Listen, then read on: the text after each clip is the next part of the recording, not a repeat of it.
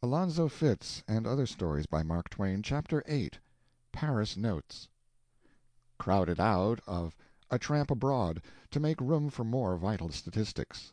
M. T. The Parisian travels but little, he knows no language but his own, reads no literature but his own, and consequently he is pretty narrow and pretty self sufficient. However, let us not be too sweeping. There are Frenchmen who know languages not their own. These are the waiters. Among the rest, they know English. That is, they know it on the European plan which is to say, they can speak it, but can't understand it. They easily make themselves understood, but it is next to impossible to word an English sentence in such a way as to enable them to comprehend it. They think they comprehend it, they pretend they do, but they don't. Here is a conversation which I had with one of these beings. I wrote it down at the time, in order to have it exactly correct. I. These are fine oranges. Where are they grown? He. More? Yes, I will bring them. I. No, uh, do not bring any more. I only want to know where they are from, where they are raised. He. Yes? (With imperturbable mien and rising inflection.) I. Yes. Can you tell me what country they are from? He. Yes. (Blandly, with rising inflection.) I (disheartened). They are very nice. He. Good night bows and retires, quite satisfied with himself. That young man could have become a good English scholar by taking the right sort of pains, but he was French, and wouldn't do that. How different is the case with our people they utilize every means that offers.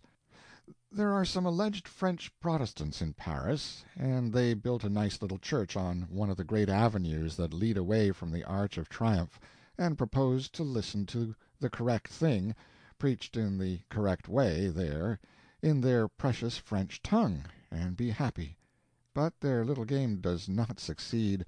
Our people are always there ahead of them Sundays, and take up all the room.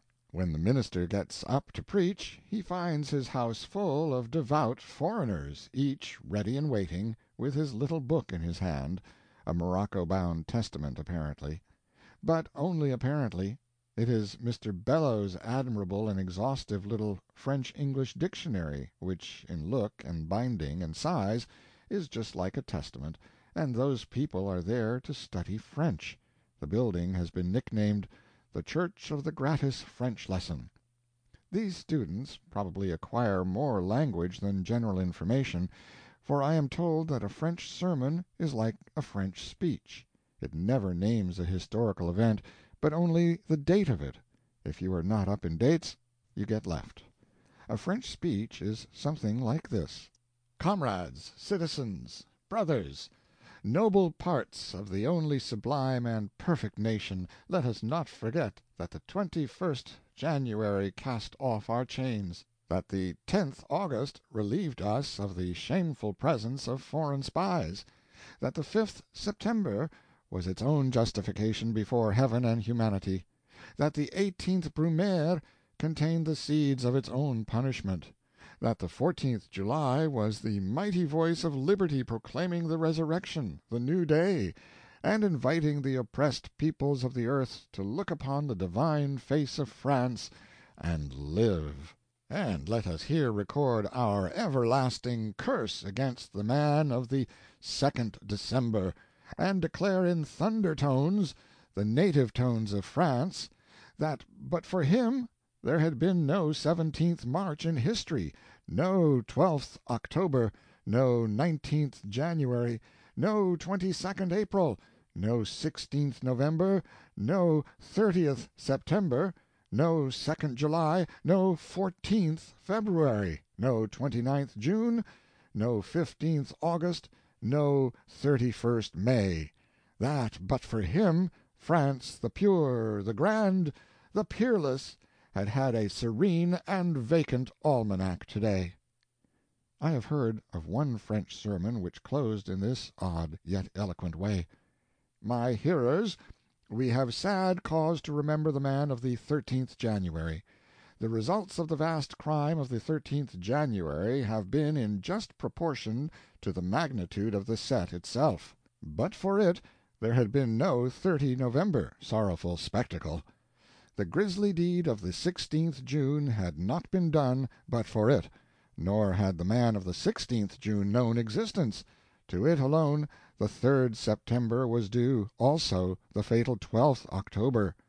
Shall we, then, be grateful for the 13th January, with its freight of death for you and me and all that breathe?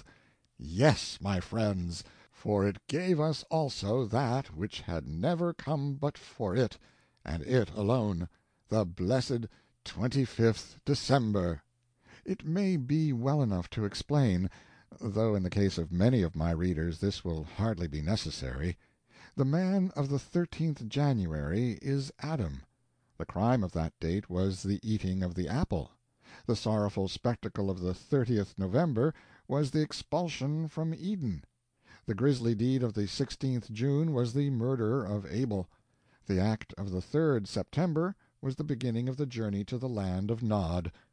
The twelfth day of October the last mountain tops disappeared under the flood.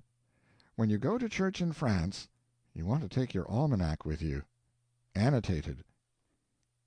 Chapter 8